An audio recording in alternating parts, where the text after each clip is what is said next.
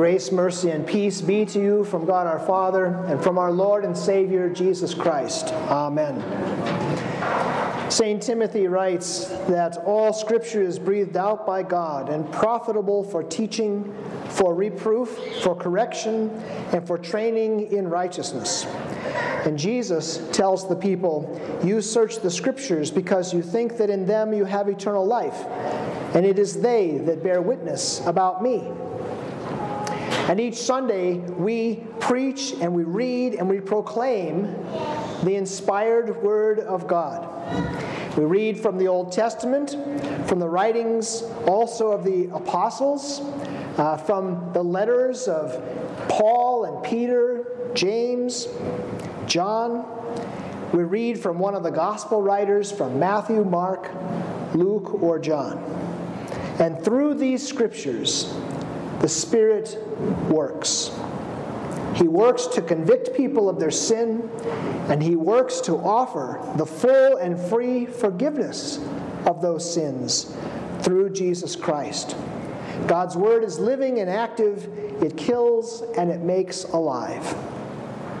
And in our reading from Exodus this morning, we have God speaking to the people of Israel having released them from their slavery in Egypt, having brought them through the Red Sea, through the wilderness, feeding them manna from heaven, giving them water from the rock, protecting them from their enemies, and finally bringing them there to Mount Sinai. And God reveals himself to the people. Moses had declared to the people, Yahweh sent me. And now, here at the mountain, Yahweh reveals himself. He does it in a profound way. And I'm not talking about the booming voice that the people heard.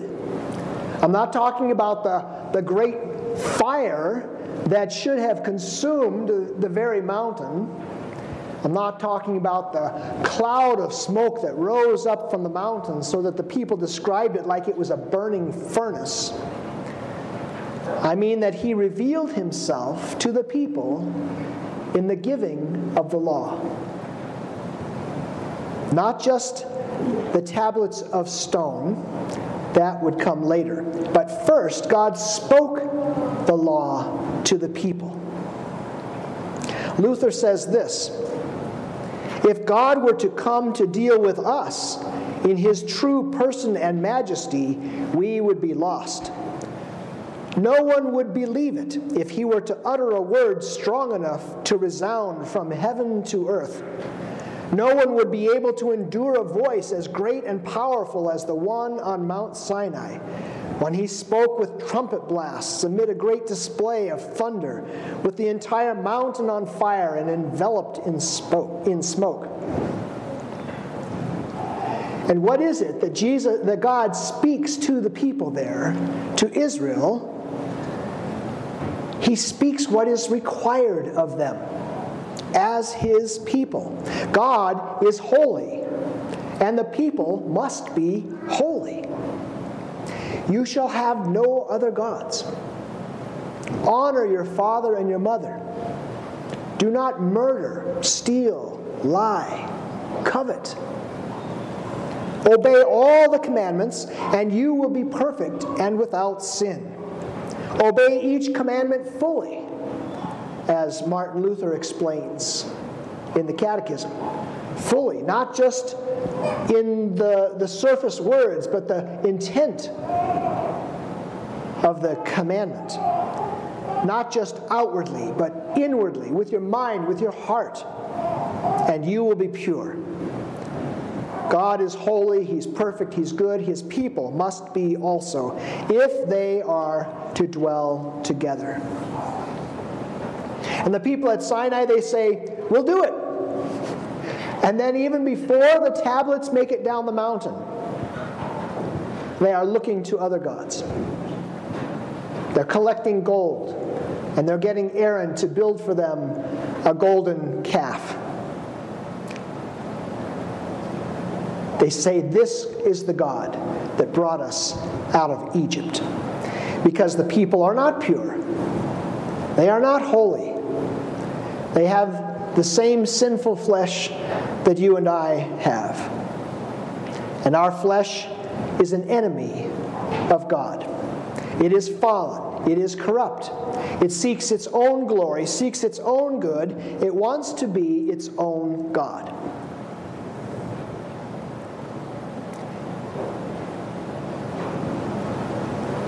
And before Moses comes down the mountain, before he sees the golden calf, God does an amazing thing. He gives the people a way to be rescued from their sin. Not only does he say, This is what you need to do to be holy, but knowing that they will fail, he gives them a way out.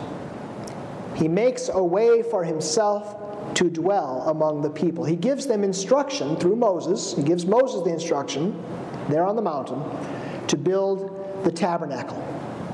Later it would be the temple. The place where the Ark of the Covenant is, where the mercy seat is, there in the Holy of Holies. The place, the tabernacle, the temple, where the sacrifices could be offered, where the blood could be spilled that would atone for people's sin where God's righteous anger might be appeased. And you and I, we need a tabernacle. We need a temple. We need a place where atonement can be made for sin. Psalm 43 says, The fool says in his heart, There is no God. They are corrupt, doing abominable iniquity. There is none who does good. God looks down from heaven on the children of man to see if there are any who understand, who seek after God. They have all fallen away. Together they have become corrupt. There is none who does good, not even one. You and I, who are descended from Adam and Eve, we have inherited this corrupted, sinful flesh. And without a tabernacle, without some way to offer the sacrifices that the holy God demands, we are lost and condemned. Without the shedding of blood that God says covers our sin, we remain in the power of the devil, and we reap the wages of our sin, which is death. The tabernacle is the place of sacrifice, beginning with King Solomon his holy temple. And look how important it was to Jesus in our gospel reading today. It's Passover in Jerusalem. Jesus is there. The Son of God comes to his own temple, and he finds that the solemn and holy place is overrun. The place where sins are forgiven, the place where there is innocent shedding of blood the place where sinful people can come and offer their prayers of thanks and praise to God the Father. This holy place has been turned into a house of trade where greedy people have set up their booths to sell, to make a quick buck from the masses. And Jesus drives them out. He cleanses the temple. And the leadership take offense at him. They ask him, By what authority do you do this? By what authority do you cleanse the temple and make it a house of prayer? That's the question. By his own authority as the Son of God, sent to cleanse not only God's house, but people as well. His authority is from his Father. And Jesus is accomplishing a plan of salvation that predates the temple, predates the tabernacle, predates Mount Sinai, predates Abraham, predates the universe.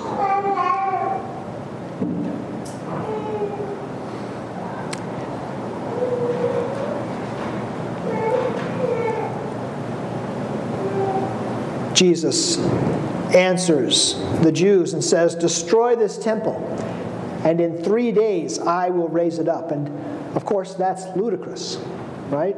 And they tell him you're all washed up. It took 46 years to build this temple. Are you going to raise it in three days? But of course, He's not talking about the physical temple, he's talking about his own body. That temple, the temple of Jesus' body, is going to be destroyed by the very Jews who questioned his authority. What authority, they asked, did he have to cleanse God's house and make it a house of prayer?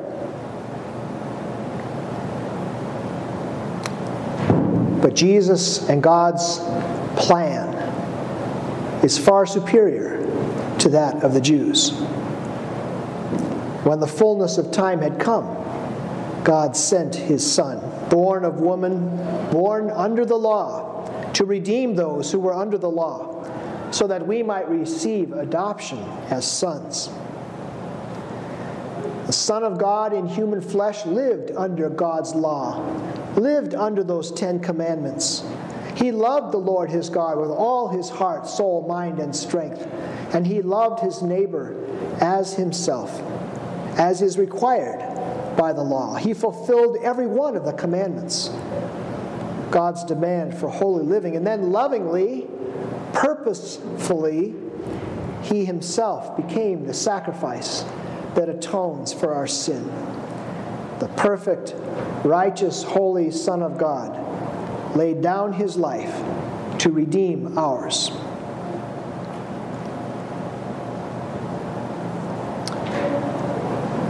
Take out a hymnal there and turn to page 322 in the front. Page 322.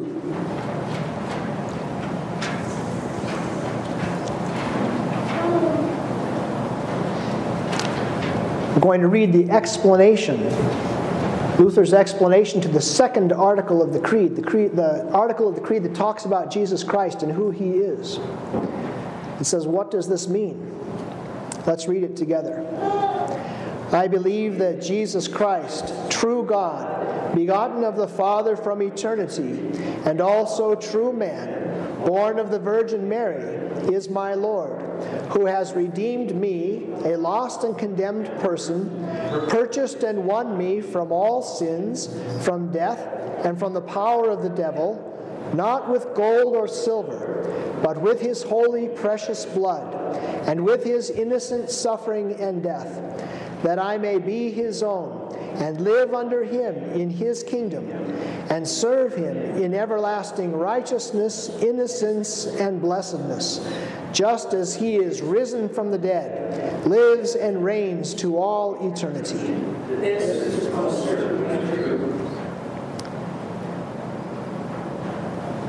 This is what we confess when we make confession in the Creed that Jesus Christ is our Savior from sin that he died on the cross for us, that he rose from the dead.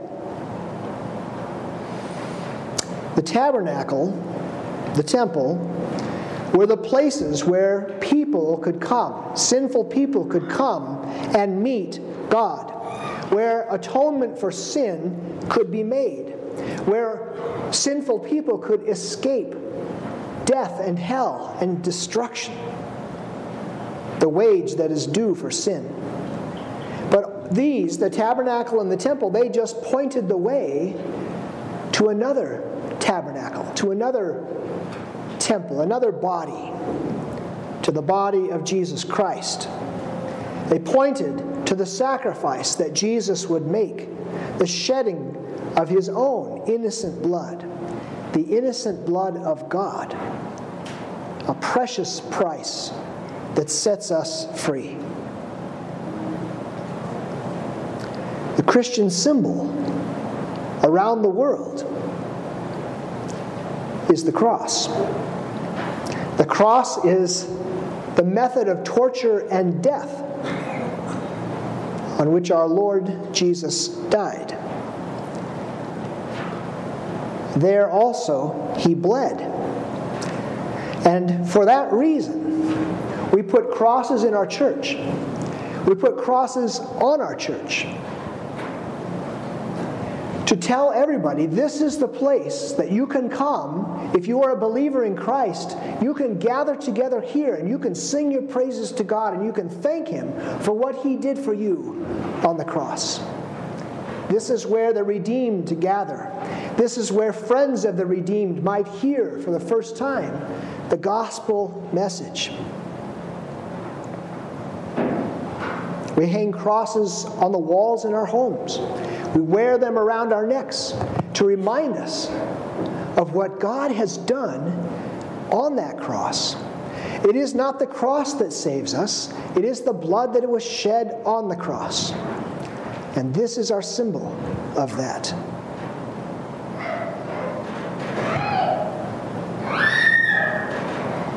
Paul says the word of the cross is folly to those who are perishing, but to us who are being saved, it is the power of God.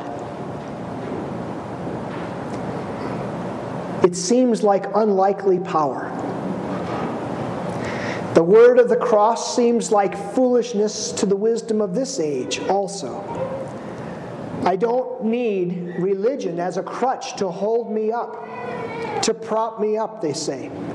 I have science, after all. I have the collective brains of all the smart people in the world telling me where I came from and where I am going and where all of this came from. I don't need religion. I don't need saving. I have my own voice inside of me, directing me what to do, what's best for me. Why would I want to listen to a God who wants to place a set of rules, a set of commandments on my shoulder? Why would I want to follow a man who was killed by the Romans 2,000 years ago? And of course, if Jesus' body were still in the tomb, if the women had not seen the angel and the stone rolled away, if Jesus had not appeared to his disciples and said, Peace be with you, if Paul had not met the risen Lord Jesus, if Jesus Christ had not raised his temple, his body, back to life after three days, and appeared over and over again to the disciples and to many others, proving beyond a shadow of a doubt that he was alive again. If none of this had happened, we would all be fools. But instead, we are sons and daughters of the King. We are heirs with Jesus of eternal life. Because God chose what is foolish in the world to shame the wise. God chose what is weak in the world to shame the strong. God chose what is low and despised in the world. He chose his son. He chose the cross. He chose suffering and the shedding of innocent blood. He chose to give a cleansed heart, to give salvation, to give eternal life to you as a gift. And so we preach and we confess Christ crucified, a stumbling block to the Jews, folly to the Gentiles. But to those who are called, both Jew and Gentile, Christ, the power of God and the wisdom of God. Christ crucified is the power of God, the power to forgive, to redeem, to love, to save, to transform you and me. No other power can do this. On the cross, mercy and justice meet. To God be the glory. Amen. Now may the peace of God, which passes all understanding, keep your hearts and minds in Christ Jesus. Amen.